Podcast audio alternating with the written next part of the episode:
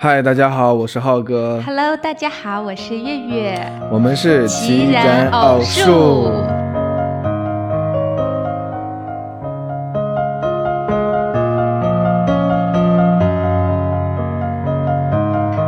今天我们想聊的一个话题，其实是，呃，我最近特别有感触的啊，嗯因为我们两个做情人偶数这个播客也有一段时间了嘛，嗯对也发布了几期的这样的节目。其实，在后台呢，也有收到大家很多的评论。首先，在这里先感谢大家对我们的关注和呃支不支持的就无所谓了啊，感谢大家的关注。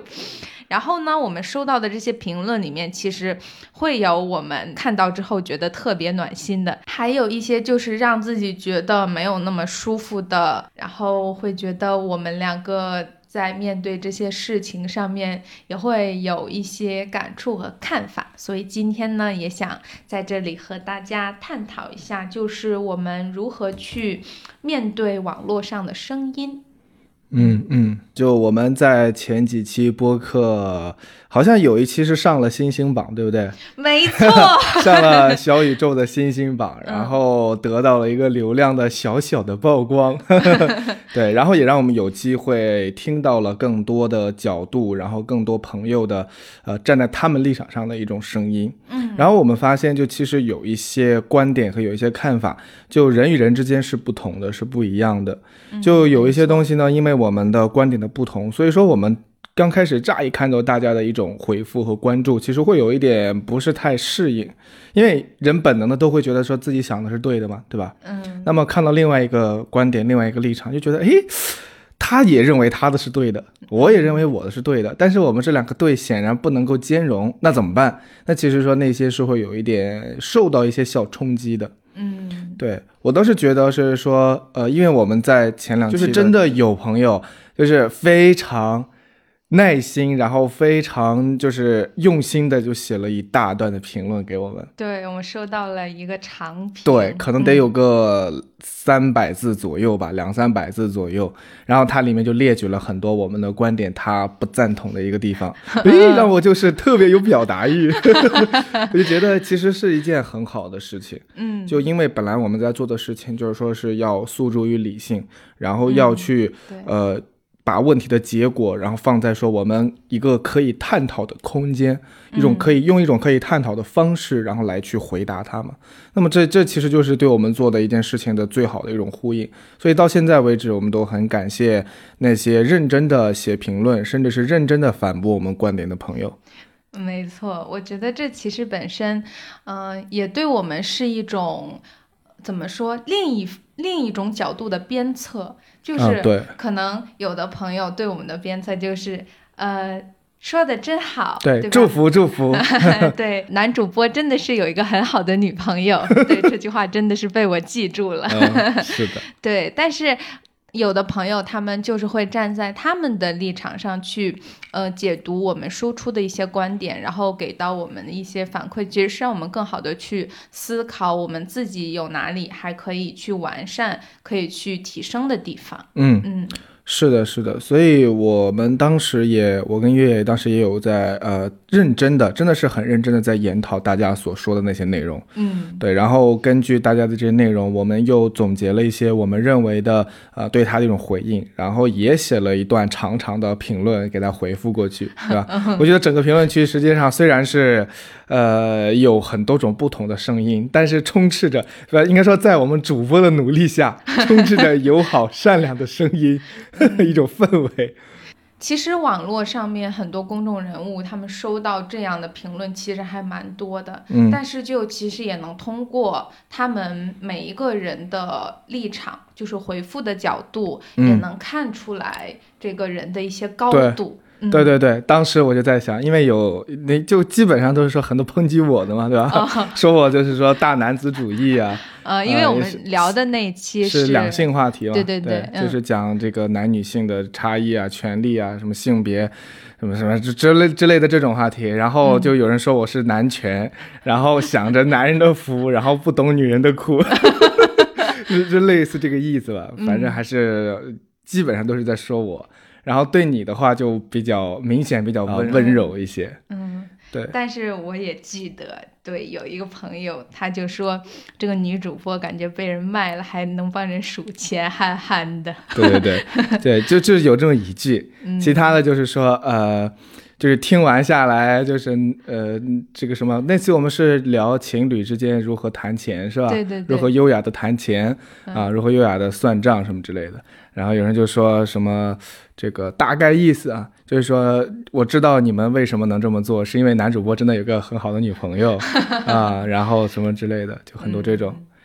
然后我其实通过这些评论哈，我有在我有在想一些事情，嗯，就是第一个呢。就是我觉得大家说的呢，它是在一些方面可能是存在一些借鉴意义或者是参考价值的。嗯，就我也确实是说通过大家的一个评论，我也在反思，哎，那我是不是并没有真正的把我自己放在呃对方的立场上，或者怎么之类的？但是我反思的结果是不存在。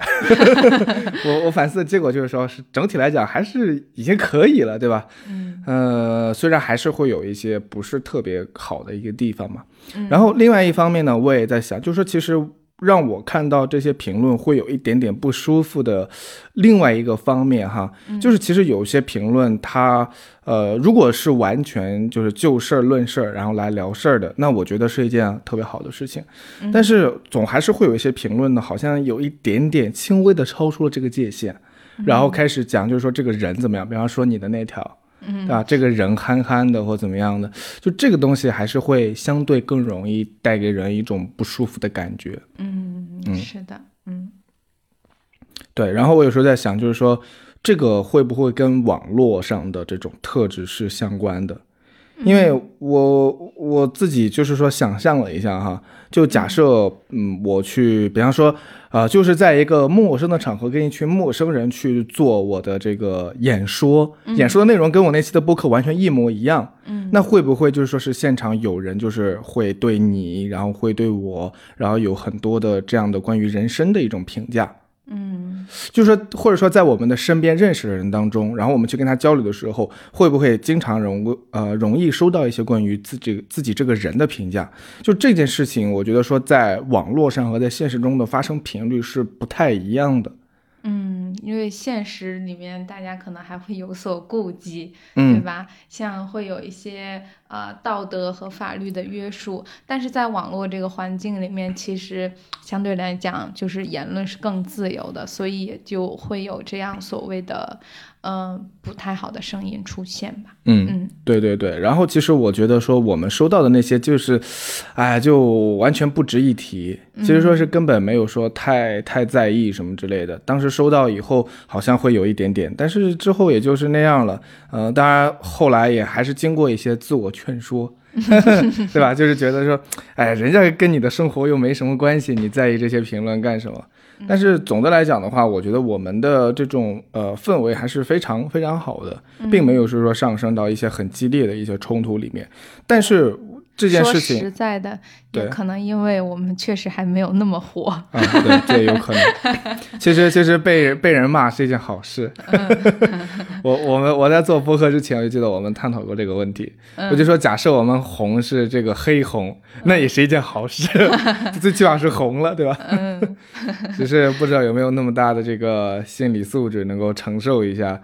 这种这种呃不不同的看法，或者是负面的一种看法，但是总的来讲，我觉得我们说到的这些基本就不基本都不能说囊括在说负面这个这个范畴里面。嗯，我只是说是通过这件事情，然后开始对类似的事情，或者说更为极端的事情，然后有一些更多的不一样的一种思考。就是有一些人，他们面对的才是真正的网络暴力，嗯，才是真正的舆论上的一种误解，甚至是一种恶意的一种导向。对，像前段时间就是呃一个女毕业生，然后因为她染那个粉色的头发，然后就被网络暴力，然后最后她好像也是因为这件事情，对对对，轻生了是吗？嗯，是的，我听说了。对，所以我觉得，嗯，其实把自己的声音和观点。呃，暴露在公众面前确实是一件很需要勇气的事情，因为，嗯，你不知道接下来会发生什么，你发布的这些内容会给你带来什么样的嗯后果？是的，嗯是的，是的，而且我觉得就是说，现实跟网络之间这种差距哈，它体现在，比方说我们两个人面对面在讲话，对吧？嗯无论我们之前认识还是不认识，就是其实我讲的话，它是我这个人这个集这个信息集合体的其中的一部分，嗯，就是你接收到的是我的一部分，你也知道你接收到的是我的一部分。对。你听到的我的话语，然后我讲出的内容，它只是呃能代表我，但是代表不了全部的我。嗯。所以它是当我们面对面交谈的时候，就是其实我们是明白对方身上有很多是不可知的，嗯。然后以及是我们会存在着对这种不可知的一种敬畏，嗯。就是我们很难说，哎，就那么轻易的在面对面交流当中给对方下一个什么定义或者结论。嗯，因为它有很多其他，我们知道，就是它背后可能有很多其他的未表达的一个东西，所以这是现实中的一种情况。嗯但是在网络这种情况，就是它把这种呃不被展现的信息大幅度的压缩，甚至是减少，甚至是抹杀了。嗯就是我们看到的网上的一句话、一句评论，甚至是一张图片，我们就会想当然的认为这就是那个人的全部。嗯因为我们只能接触到这一部分，我们除了他在网上发布的那些东西以外，我们接触不到其他任何的东西。嗯。所以这个其实就是网络现实之间的交流一种差异性，我觉得，嗯。对你怀你你你认为你交流的对象是一个呃标签，还是说是他背后另外大有文章，然后你的态度是不一样的。嗯很多时候我们在网络上就只是跟一个标签在交流，然后我们在别人的眼里面，其实我们也是一个标签。嗯，对，是的，所以就是这种，嗯、所谓的标签和标签的交流，其实并不是人和人之间对心与心的这种交流和互动。是的首先我们作为呃这个发布自己言论的人，要去有这样的一个认知，其实还蛮重要的。对，所以其实有的时候我们在网上说一些东西以后，然后得到一些好像看似跟我们的期待大相径庭的那种回应，其实我们也要理解，因为我们也是作为一种标签在网络上存在的。嗯然后对方也是有他的标签，然后他看到了我们的那种片面的那一部分的呈现，嗯然后做出了他的片面的一种呈现的回馈给我们，这就是这样的一个过程。嗯我想到一个，我们前前段时间看那个电视剧，呃，就是《黑镜》嘛，嗯。有一集就是说，呃，有一个女生，然后她的这个男朋友去世了，嗯。然后呢，就是她在一个网络科技公司，就是反正什么，就是那那个一个是个科幻剧嘛，对吧？对。它有一些不存在的技术，然后她就呃预定了一个她的死去的男朋友的那种怎么说呢，机器人一样的，然后外观上一模一样，然后语言声音上一模一样，然后一些习惯上也都一模一样。嗯然后当他带回家以后，他有一点他很奇怪，就说：“哎，就是这个这个人，就是虽然是这个仿生人吧，他为什么没有太多的什么负面情绪呢？”然后他就问他，嗯然后他说：“呃，我的记录是根据你死去的男朋友他生前在他的社交媒体上发布的那些什么呃图片呀，然后说的那些话呀，表达的那些观点呀，然后自动生成的我现在的这种生活模式。”嗯，对，然后他说，谁会在就是我自己很负面的时候，然后不开心的时候，然后去发很多这种社交媒体的这种讯息呢？更多时候是展现我们自己有多好，然后我们自己现在很开心，然后我们现在很怎么怎么样，对，很正向的一种感受，然后我们会更想把它发布在这个社交媒体上。嗯，他说，我就是。根据这个社交媒体，然后生成的我现在的这种习惯，对我还有一个就是细节，突然想到的，就是呃，那个女生在摸到那个嗯她的男友仿生人的脸，然后就说：“哇，你的皮肤要比啊他好很多。对对对哎 就是因为其实我们在网络上面发图都是发磨皮的。对，都是发自己皮肤状态特别好，然后也经过一些处理了的。对，是的，嗯所以有的时候其实我在想哈，就假设我们丧失了对自己的全部记忆，嗯，我们重新从自己的社交媒体上、嗯。朋友圈里啊、微博上啊，乱七八糟的，就是我们重新认识我们自己这个人，嗯，我都觉得我们的对自己的自我认知会完全不一样。对，而且哈，嗯。而且可能说你换你以不同的软件、不同的 APP，然后作为你的认知的一个主体，然后你对自己的认知也会发生很大的变化。比方说，你如果说只看朋友圈，那你就是哇，我原来真是一个天真乐观、积极向上、热爱工作、热爱学习的人呢、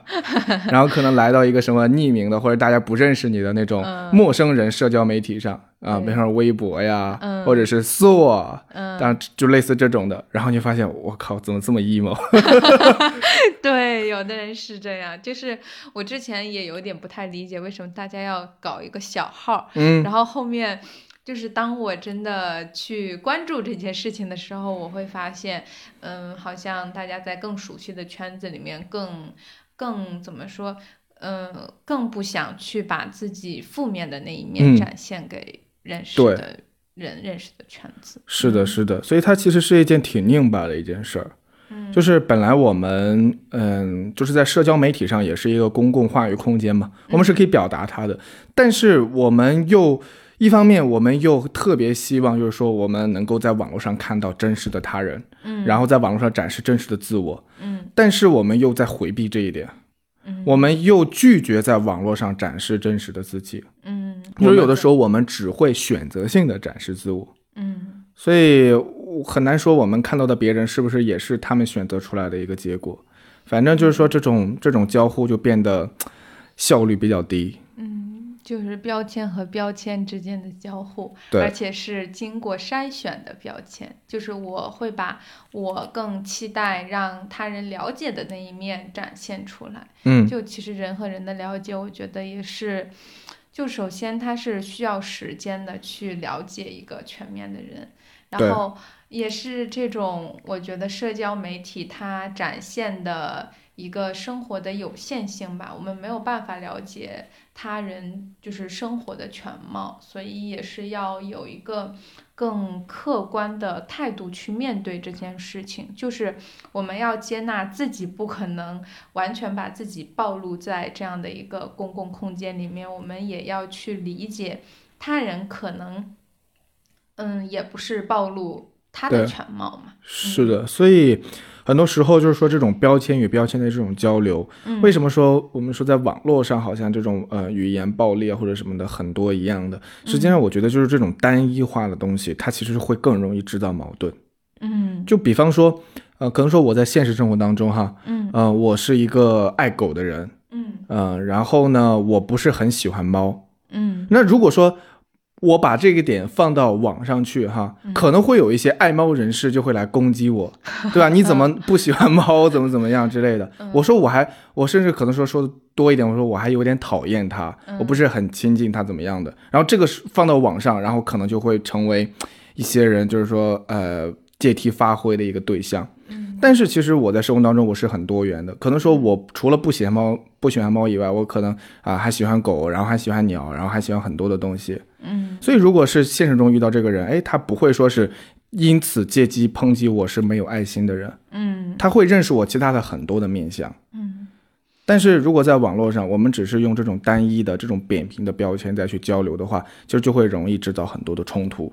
嗯所以其实我觉得，呃，有的时候这种单一的标签，它会带来很多沟通上的便捷性，就是我们也要承认它有好的一面，嗯，就是无论怎么，样，它可以很直接的，然后很快速的告诉我们对面的东西是什么。嗯。哎，你先不要描述它了，给个定义先，嗯，对吧？给一个标签，对，给个标签先，对吧？嗯比方说你现在桌子上摆这个东西，你你跟我说啊，它是个圆的，然后它里面是中空的，它有个把手，哎，这个好像很全面，对不对？但是我没时间听你说这么多啊，你直接给我个标签吧。好，它是杯子，嗯，这就完了。对，但是实际上它只能是杯子吗？未必，中空的、圆的、带把手的东西有很多，嗯甚至杯子也有很多种，嗯对不对？我还说它可以是个花盆呢，嗯对吧？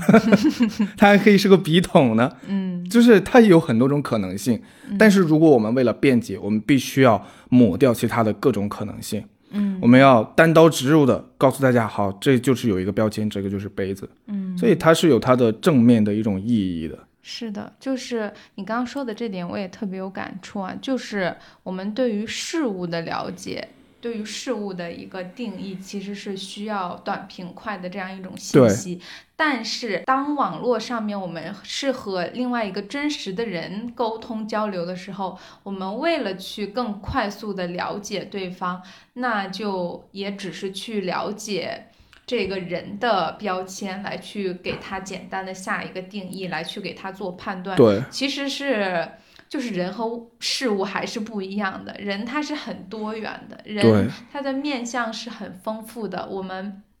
标签有标签的好处，就是短平快。但是我们也要去承认，当我们在和人沟通交流的时候，这一点是很需要警惕的。嗯，是的，我觉得其实网络的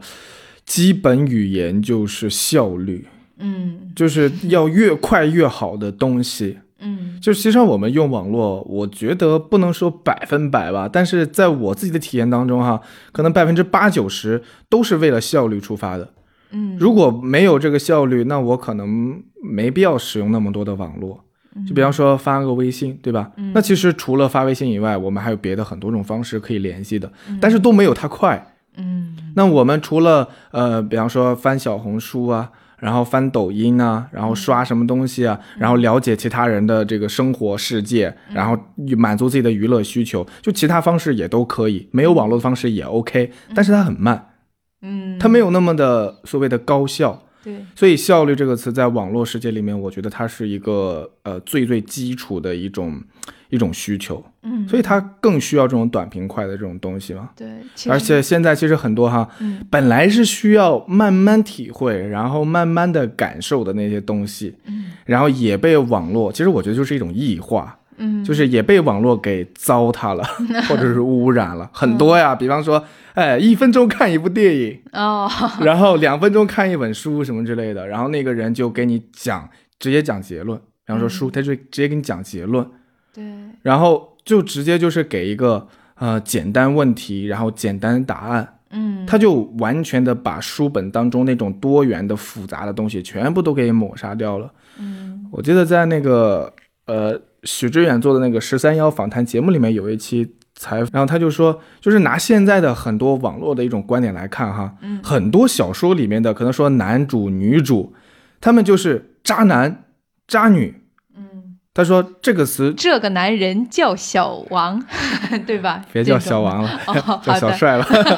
对对对对，他说渣男渣女这两个词最不好，因为他把一个很复杂的人性直接给搞得扁平化了。嗯，直接就成为了一个道德谴责、道德批判的对象。对，直接就变成了一个标标签了嘛。但是我们不会去想说，那他为什么会变成渣男或者是渣女？就背后的那些事情，其实我们都是来不及探讨的，就是直接给他下了一个定义。是的，而且定义一下渣男渣女嘛，对吧？首先这个定义，我觉得下一个严谨的定义是很困难的事情。嗯，你你就。很现在，而且这个东西就是说，它会随着网络上的一种使用，哈，它的范围会变得越来越广。嗯，可能说一开始人们是指说，呃，肉体出轨的，然后他就是渣。嗯，然后后来精神出轨的也是渣。嗯，然后三心二意的变成也变成渣。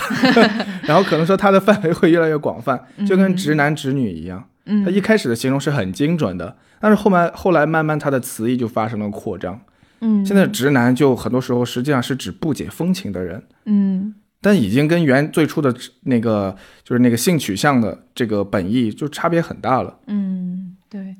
其实网络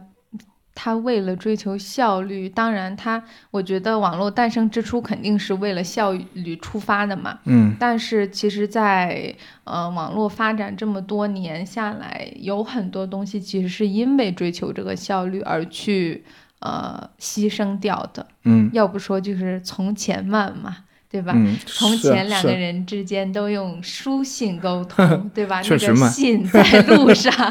对吧？还要走一段时间，哎，还有可能会有一些邮丢了呀，包括说错发了呀，等等，像这种乌龙的事件，其实也会给，就是怎么说，嗯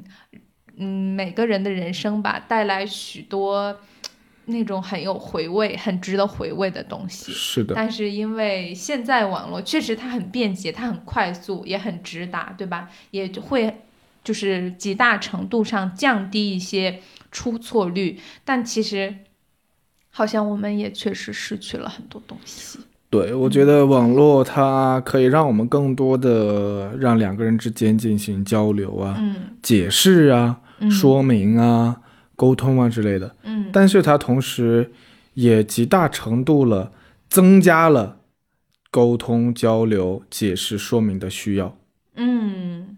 对，就像你刚刚有提到说一些词义的不断的延伸和延展，是的，嗯一个是这种网络语言什么之类的，就现在代沟就不是说是十年、二十年，可能是一两年就有代沟了。对，啊，现在真的是零零后，然后甚至一零后，对一些网络热词，就就现在拼音缩写，我是真的看不懂。说实话，我就只会一个 YYDS。那咱俩水平差不多。对，然后另外一方面，就其实是有很多的，就我觉得网络上的一种交流多了以后，哈，嗯。就其实我们可能会有一种惯性，就是我们其实更多的是在交换我们的意见，嗯。而不是交换事实。嗯。就是这个是一个特点哈，我觉得，就比方说发生了一件事情，我们身边就发生了一件事情，嗯。那我们会更倾向于说在呃网络上分享我们对这件事情的看法，嗯然后很少说把这件事情完完本本的给他描述出来，嗯然后给他去，因为你说这些其实大家也没有人关心。我们可能会跟身边的人说这些，比方说那个超市的老板娘，然后她涨价了，嗯对吧？然后她从五毛卖一瓶水哈，从五毛涨到一块了，嗯啊，从一块又涨到两块了。嗯。然后我们可能跟身边的人会去说一下这个事情的经过，为啥呢？因为他也会去那个小卖部去买水，嗯。他可能说之前也一直在买，就是他会关心这个具体的人，然后会关心这件具体的事情。嗯。但是网络上不会有人关心你这个，他可能就关心你感受到了什么，然后你就抱怨几句，哎呀，物价上涨好快呀，嗯。然后这商店老板黑心啊，哎，一切有同感的人，他们都会给你做回应回复。嗯，对，其实就不是基于这个事实再去讨论的，而是纯粹的基于一些感受和观点再去呃说事儿。对，那你可能跟一个真实就是面对面的人，然后也认识这个老板娘的人去交流，嗯。你你跟他，你也可以跟他同样抱怨说，哎呀，物价上涨好快啊，啊、然后怎么怎么着的，然后对方可能会告诉你一个有关于事实的一个东西，比方说，你知不知道那家老板娘就是她先生最近就得病了，他急需用钱，嗯或者说你知不知道我们本地的什么呃矿泉水的那个包装公司倒闭了，我们现在要从外地进货，嗯。他会告他可能就是你身边的人，熟悉你身边的事件和事实的人，你通过跟他的交流，你或许可以有机会获得关于事件的真实全貌，嗯，有关于实相的信息。对，但是你跟网络上的人交流，我想他很多时候只会放大你的主观意见。嗯，而且网络上的人，大家时间好像也都很紧，都没有对对时，间来去听有关于事实的一些说法，所以我觉得那句话其实说的特别对，就是未知全貌，不予置评。就其实我们了解事实、了解真相也是需要时间的。是的，但是，网络这种，我们刚刚有聊到嘛，它追求效率的这么一个特点，就让很多大多数的网友吧，没有时间去，嗯，静静的把事实了解完，然后再去发表自己的评论。对，就就，嗯。就比方说前段时间就是那个一个企业的员工在网上晒出那些聊天截图嗯。啊、说什么加班呀、什么什么什么之类的，嗯。我忘了那个公司叫什么了，反正就是说是后来就网上舆论就是搞得非常的火爆嘛，嗯。啊、就是都是大家都是吐槽现在的什么加班文化呀，然后嗯。工作待遇啊、工作压力啊或者什么之类的，嗯。然后后来发现就是说，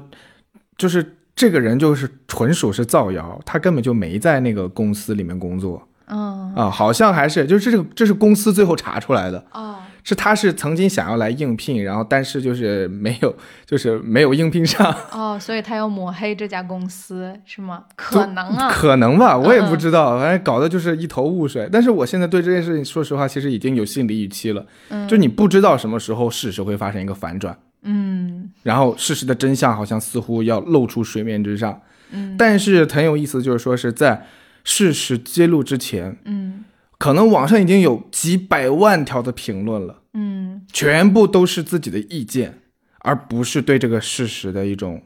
一种说明。嗯，对，而且就是，呃、我觉得这个造谣的人他很心机的一点啊，就是在于其实他掌握了大众对于加班文化的这样一种厌恶的心情，就是其实这这种事儿一经嗯发布，都不用说大家去关注事实，大家都会觉得非常的有共鸣。对对对，它就是舆论的，它变成了一种导向。我觉得就像就是之前我们有聊到的一些关于两性的话题嘛，其实现在嗯两性话题也有点这样的感觉，就是好像这个事情就说不得，一说就变成了，要么你就是男权，要么你就是女权，然后两边的人就开始 打架，就开始。呃，有各种各样的攻击存在，我觉得这样其实是很危险的。在两边人眼中，对面一面是成恶臭男，然 后另一边是小仙女。就是，对呀、就其实这这很危险、很警惕的一点就在于我们其实自己都没有觉察到，我们已经被网络舆论带走了，就是我们已经没有自己所谓的一些呃理智的思考和理性的讨论了，它就变成了说这个话题就是一个。就像我的一个导火索，就像我内心的，就像一个炸药一样。如果就不能点哦，一点我就肯定会炸，然后就嗯会开始有各种各样的讨论。对像你刚刚也有聊到这个，嗯，事实和观点的一个区分嘛。其实嗯我之前在就是我大学学学的是英语专业，然后呢，我们有一节课上，我记得呃。当时的老师就跟我们讲说，其实我们中国的教育是普遍缺乏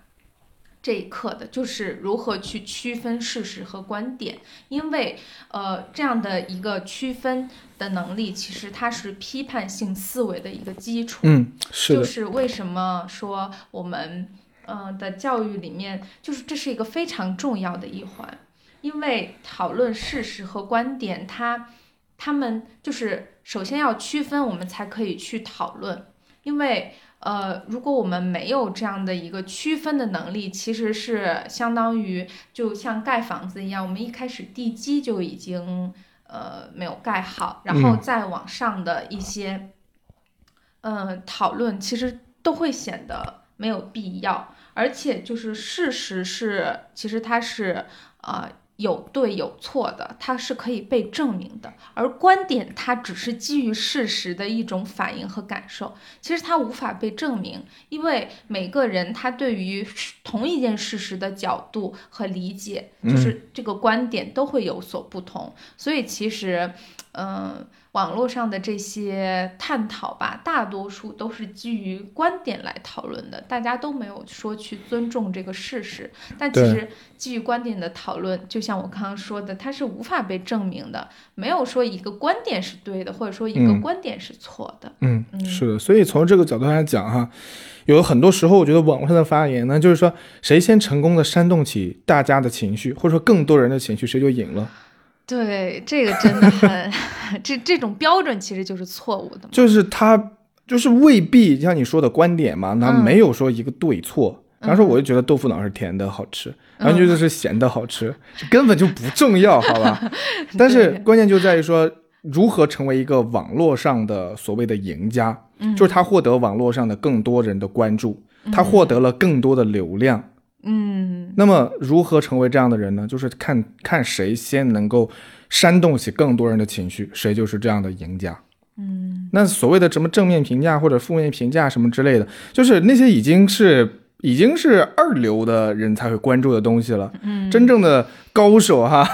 他们就是关注我占用了多少网络流量。嗯那不管怎么样，我是在这个网络世界里面我火了一把。那那但是我有的时候想想，这个就是一件挺反道德的一件事情。嗯对，就刚才还是我们刚才说的，就是可能说很多时候我们是关注意见，然后关注观点，然后忽略事实。就像刚才举那个老板娘的例子一样，可能把这个信息一发出来，所有人都在关注说，哎呀，物价上涨就真的很厉害，我每个人都有这方面的一种牢骚想要发，但是根本就没人关注那个老板娘是不是真的涨价了。嗯，以及说它为什么涨价，这都是可对能会放在很之后才会去考虑的问题了。对很少数人才会去认真的思考。所以我觉得理智在网络世界里面真的是一个稀缺品。对它，它其实很多时候我们的、呃网络上的发言是比较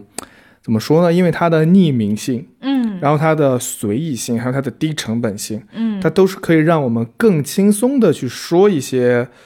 呃，怎么说呢？有的时候是很直觉，但同时也反理性的一些东西的。嗯就那个东西，我们想到什么，我们就可以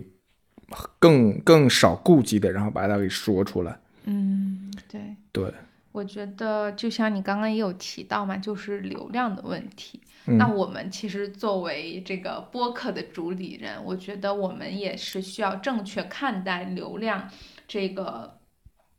就就其实流量它会给我们带来正面效应和负面效应，因为说实话，做这个内容输出者，把它放到网上，我们肯定是期待说有更多的人和我们一起去互动交流，我们有更多的流量。嗯嗯，当然就是这样，这样流量带给我们的确实会有一些收益，比方说金钱的啊，这个名利呀、以及说更多的嗯，金钱目前来讲还没有。对，所以就是当然可以先想着嘛，嗯，想着包括说 我们之后也会有更多的去和嗯更多的人接触的机会，嗯。这都是我们这个就是流量带给我们的正面效益，但嗯。当然就是它的这个负面效应也显而易见，就是可能会遭受一些非议，甚至有的时候会收到一些恶性的评论。就其实这个事儿，它是一个。就是流量，它是一个双刃剑嘛，我嗯们不能说我们只是去期待它正面的东西，我们不去承接它负面的，但是我们能做的就是自己去呃理性的去看待这些事情，以及我觉得很多时候像嗯、面对恶评，就是也能。我我们如果真的是很会去处理或者回复这些所谓恶性的评论，其实就就怎么说呢？不如趁着这样的一个机会，都可以营销一波自己。嗯嗯 是啊，这个就我觉得这种心态是，尤其是像作为一些内容产出者啊、呃博主啊等等，就是一个一个说正确的心态吧。对对，嗯就是流量这个东西，我觉得应该说是自古都有，嗯。只是说是之前的流量形式跟现在的网络流量形式不一样而已。嗯。因为其实古人也说过嘛，就是这个算是一句俗话吧，嗯。呃，人怕出名，猪怕壮嘛，这不是什么知乎者也的，但是很朴素，又非常有道理。嗯。就猪壮了就会被杀掉，嗯。人出名了以后，然后各种麻烦事儿可能都来了，就是树大招风。嗯。所以其实有的时候哈，我觉得，嗯，我们假设真的是火了，然后我们成为名人了，那么我们也很有可能会面对呃，就之前的所谓的一些呃黑料。然后在某些人眼中的那些不堪的那些事情，或者是那些语言，都会被扒出来，嗯然后都会被放大，然后都会被甚至是曲意解读，嗯呃，歪曲理解什么之类的。嗯就是我我怎么看待这件事情呢？我当然首先希望它最好不要发生，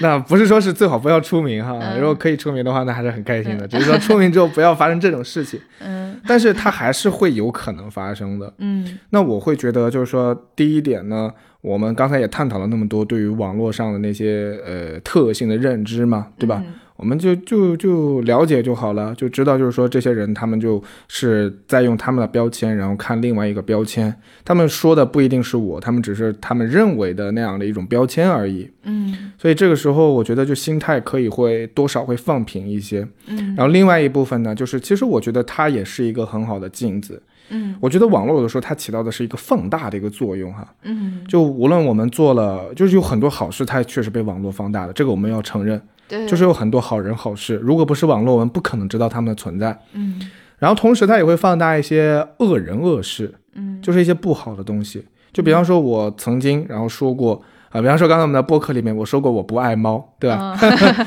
但是我在原场景里面，在那个对话情景里面，我同时说的是我很爱狗，但我不爱猫。嗯但是可能搞不好后来有人会把这一片段截下来，嗯然后就说啊，王浩不爱猫，然后他不爱动物，然后他没有爱心，然后他是一个冷血的人，嗯就可能会有这样的延伸，对不对？符合逻辑，对吧？嗯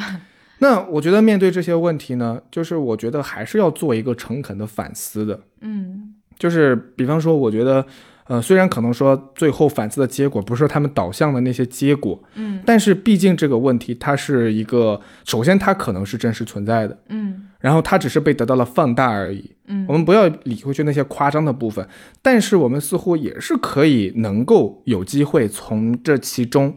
吸收到一些养分的。嗯。我觉得理我理想的一种状态哈，就是这样的一种状态，嗯。就是还是要试图去从一些不太好听的声音当中，嗯。去呃反观一下自己，然后去反思一下自己，看看是不是真的有什么做的不对的地方。嗯。就比方说我们前两天前两期说到那个播客评论一样，嗯。那有人就说我说是想着男权的呃福，嗯。然后但是呢又不理解女性的现在的一个苦衷，嗯。就有点那种说。呃，站着说话不腰疼那种感觉。嗯我听他这句话以后，其实我也有在认真的反思。嗯无论他说的是不是真实的我，但是我总归是通过这句话，然后能够让我照见自己到底是谁。嗯如果他说的这是真的，哎，那我就要改；如果他说的不是真的，那我就更加坚定一些。嗯，所以这个我觉得是一个我认为理想的一种态度。对，其实是透过呃他人的观点来去更多的回看到事实的部分，对就是，有则改之，无则加勉最。终还是会回到事实，是的是的事实上面。对我觉得这样的一个态度是是对很赞的。对，所以嗯朝这个方向努力吧。但是另外，我也发现一个问题哈，就其实我觉得我们也要学会去忽略，学会去主动的去放过一些东西。嗯因为比方说我们现在可能收到是五条、十条这样子，嗯那可能之后收到是五百条、一千条、五万条、十万条，你不可能说每一条都看一遍，然后每一条都自己反思一下，对吧？这个不太很不现实，嗯会不会把自己给搞疯掉的。嗯所以有的东西就是说，哪怕是知道那里有五千条骂我的评论，嗯那就随他们吧，是吧？或者嗯就是这种忽略的，或者这种选择性的一种放手的这种功力，我觉得也是要有的。嗯，对，其实就是我觉得很多事情就是自己想明白了，就根本也都不会影响到自己。比如说，呃，当我们真正学会区分事实和观点了之后，嗯就知道什么是事实。哦，对事实是需要去呃被呃这个反思的，或者说嗯我们要去基于事实来去看我们究竟应该怎么去做。但是观点，因为我们都知道，一千个人心里有一千个哈姆雷特。那我们没有办法做到统一，对我们也也就是当我们真正去呃了解他人，也知道事实和观点它是两个截然不同的东西之后，我们也会对不同的声音有一种发自内心的接纳和理解。其实这也会让我们自己变成一个怎么说心胸更宽阔的人。是的，是的。嗯我觉得其实我们只能做两件事情。嗯第一件事情就是说是对他人的事实表达自己的观点，嗯，你也只能这样。对，你不可能说对他人的事实，然后你说我来告诉你真正的事实是什么，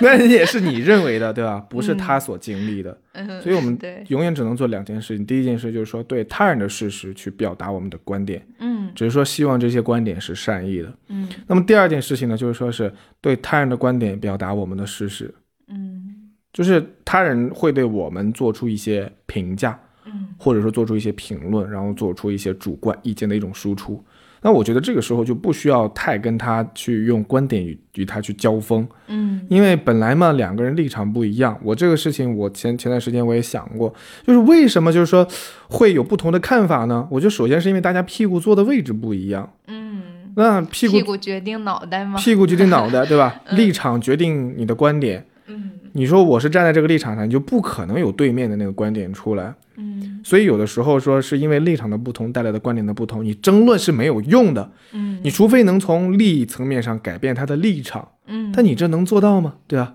这又很难，很困难能够做到。对，所以很多时候其实观点与观点的交流是，除非是你们是站在同一立场上，嗯或者是站在一个可以去改变自己的立场的立场上，嗯不然的话，其实基本上没什么意义。人家就是非得要指鹿为马，你也没办法。嗯所以面对指鹿为马的人，就面对用他的观点来去解读你的事实的人，我们永远只能做就是展现自己的事实，嗯除此以外，别的没有什么好做的。嗯，对，就是允许自己做自己，也允许他人是他人。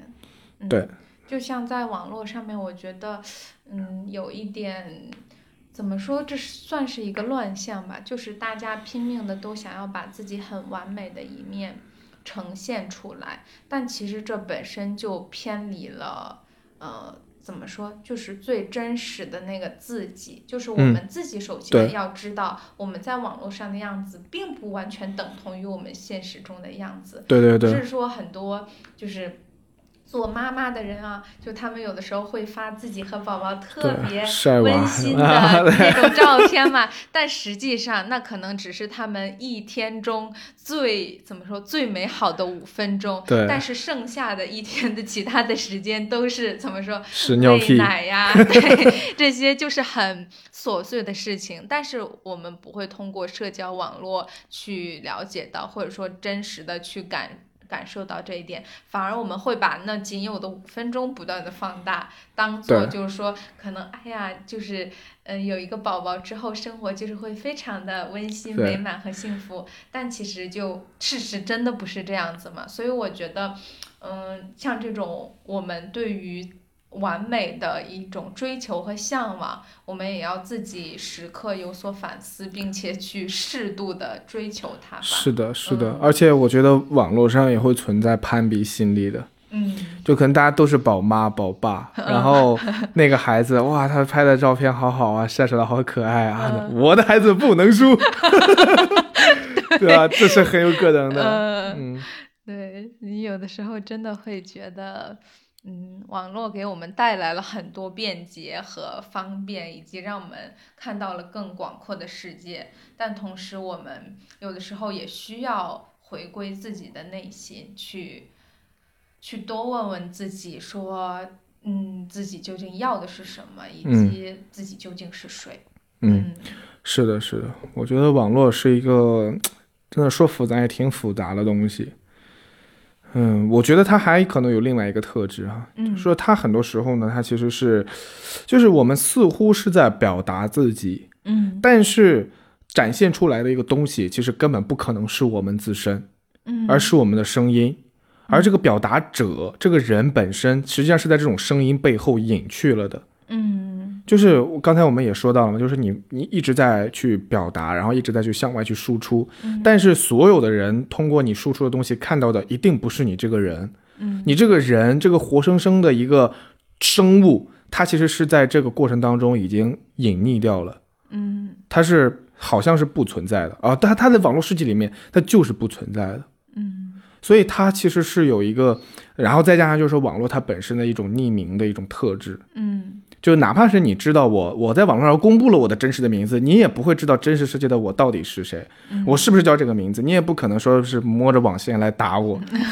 这都做不到。嗯所以说，其实我觉得他有的时候是突出了声音，嗯但是弱化了或者是隐去了表达者的。嗯那么这个其实就会带来一个情况，就是他突出的这种声音，呃，它会制造出一些客观世界和网络世界的一种真实。嗯一种实像，它有这样的一个能力和有这样的一种力量，但是我们的这个表达者或者这个声音的这个发出者，又是又是被弱化的，也就是说，可能没有人为这个真实、为创造出来的这些实像负起相关的责任。嗯，对，就是造谣或者说对嗯无无压力或者那叫什么造谣无成本嘛，对吧？就是他不需要承担任何造谣一张嘴，辟谣跑断腿，嗯是的。嗯。就就是这个样，就是我们在网络上很多言论，因为它的匿名性的一种特质，嗯。匿名、随意，对吧？我想发点什么，我就可以直接发了，我不用在乎任何人。嗯。然后还有就是一个低成本，嗯。低成本对应的就是说是，如果要反向溯源的话，是一种高成本。嗯这个性价比的一个问题。就很多时候我骂别人一句，别人就也就懒得理我了。然后我实在不行，我把他拉黑嘛。嗯他如果要升格处理我的话，搞什么举报、投诉什么的，他代价太大了，嗯他他是很高成本的。嗯所以相比之下，我的表达就变成一个很低成本的东西。嗯所以我觉得哈，我自己有有总结到一些就是关于网络的一种特质。嗯那我觉得我们在应对网络声音的时候，是要去呃谨慎的去注意这些特质的，嗯并且在适当的时候，要在这个特质的反面予以一些个人的主动的强化。这样才可以补充或者说是平衡这个网络的特质和特质之外的那些东西。嗯就其实刚才我们也聊到了嘛，就比方说在网络上，我们是注重单一标签化的，它是加强了标签性的，嗯但是是弱化了多元性的。嗯所以呢，我们在对待网络声音的时候，我们就要知道这一点。哎，很多东西它可能不是是是是是那么很扁平的样子，它可能背后是有一个更真实和更庞大的一个一个复杂的一个东西的。嗯那么另外呢，就是呃，在网络上，它很多时候是关注意见，嗯他关注的是主观的一种观点，但是它可能忽略甚至是跳过了事实。嗯所以越是煽动情绪的那些部分，其实我们越是要注意。对，现在很流行的一些大众的，嗯，比较容易被煽动的一些点嘛，嗯啊，两性问题啊，然后工作问题啊，经济问题啊，因为现在经济形势啊，啊，各个方面，反正就是说，大家越是容易被触动哪些，越是可能有人会拿这些东西来做文章，嗯越是用他的观点，然后来去影响别人的情绪，所以这个时候我们就尽量的从事实出发吧，只能说它是一种诉求，但是能不能做到这两说。所以有很多时候，我觉得我们对现实的麻木就是来源于这里，就你知道一件事情，但是你真的没有办法判断它是真是假，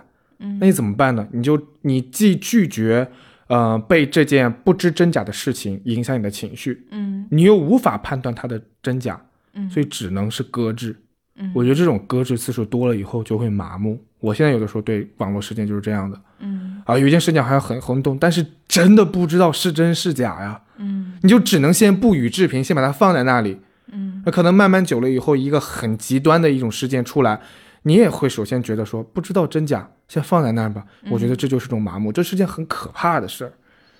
对所以只能说是希望网络上的每个人都能够尊重事实吧。对，就希望每一个网民都是理智的，呃，都是有着自己思考和判断能力的，这个其实是很重要的。他他就是怎么说呢？能能多一份理智，那就少一份冲动，少一份那些可能因为网络呃带来的负面影响。嗯，嗯对对。然后还有一个特质就是我们刚刚说到的那个，就他突出的声音，但是弱化了表达者，嗯所以他的这个结果跟责任是不对等的。嗯结果由所有人来承担，责任反倒是没有人来承担，嗯。就是这个样子。所以说，嗯，像一些我们对于信息的整合以及有着系统性的思考，就是这些能力其实是尤为重要的。我们不能因为网络里面的大多数人是一个不清醒、不理智、容易被舆论煽动的状态，所以我们自己就也成为这样子的人。我们其实要有自己的思考和判嗯断，我们要去不断的去拷问自己，我们究竟是要成为什么样的人，我们究竟是要如何去做？我觉得这才是一个拥有成长性思维的人嗯应该去做的事情。是的，是的，我特别赞同你这个观点。我觉得对一个成长型的人来说，哈，嗯就是他会认为网络是一个好东西，嗯我是这么认为的。虽然刚才似乎很多抨击他的，对不对？嗯但是我会认为它是一个可以非常，呃，透彻的让我们去暴露和展现人性的一个地方。嗯就是还是那句话，有则改之，无则加勉。嗯我们我们就是这些网络上这些出来这些东西哈，都不是说是人性之外的东西，似乎是说是有了网络才有了这些丑恶的部分，不是的，嗯而是说人性当中就是存在这么个这么些个东西，它只是说是通过网络这么一个地方，然后把它集中呈现出来而已。嗯，把它放大了。对，有的时候是把它放大了，嗯然后有的时候是得到了透彻的表达。嗯所以它不是一个坏事情，不是一个坏东西，就是在于如果我们都可以说借助这样一个东西去反求诸己，嗯去反观一下自己，反思一下自己的心中有没有这些假丑恶的这些部分，嗯那它就是一个一面很好的镜子。嗯我觉得什么时候当网络上得到了彻底的净化的时候，那这个人类的整个意识状态一定是一次非常巨大的扬升。但是这种网络状态的进化，一定不是在外力和在有关部门的管理之下进化的。嗯就那只是说是对于一些假丑恶的一种压制，它能起到阶段作用以及局部作用。嗯那真正的长期作用和永久作用，它是在我们自己内心生发的。嗯，所以从这个角度讲，网络其实就是一面镜子，嗯它帮助我们照见我们自己是谁，我们所处的这个群体到底是什么样子的。嗯，对，所以在节目的最后，我们其实也真的想要呼吁每一个听到这一期播客的朋友，嗯，虽然我们都身处网络，但是我们不妨让自己多一份理智和思考，来去共同维护和净化这一方网络的空间吧。嗯，嗯是的，是的，也非常感谢大家给我们的节目有这么多的评论。呃，我们对确实就感觉还是。就是我能够理解哈，就是大家肯花时间，嗯然后来打一下这些字，然后来做这些评论，就本身就说明这个节目已经成功的煽动你的情绪。所以这个从某种意义上来讲的话，也是这个节目的成功的地方。嗯，我们是煽动大家理智的思考的情绪啊。嗯行，那非常欢迎大家继续可以跟我们留言互动。其实我觉得比较理想的状态就是说，我们也可以听一听大家想听什么内容，嗯，然后我们也可以跟大家聊一点什么内容，这样子。对我们是，呃，我们的标签是九五后成长型伴侣，所以基于这一个标签吧，也欢迎大家通过这个标签多多了解我们，以及希望我们聊一些什么样的内容和话题，你比较有感触的，也都可以在评论区和我们多多分享。嗯，是的。好，那今天的节目就到这里吧，好的，到这里，拜拜，拜拜，下次再见，拜拜。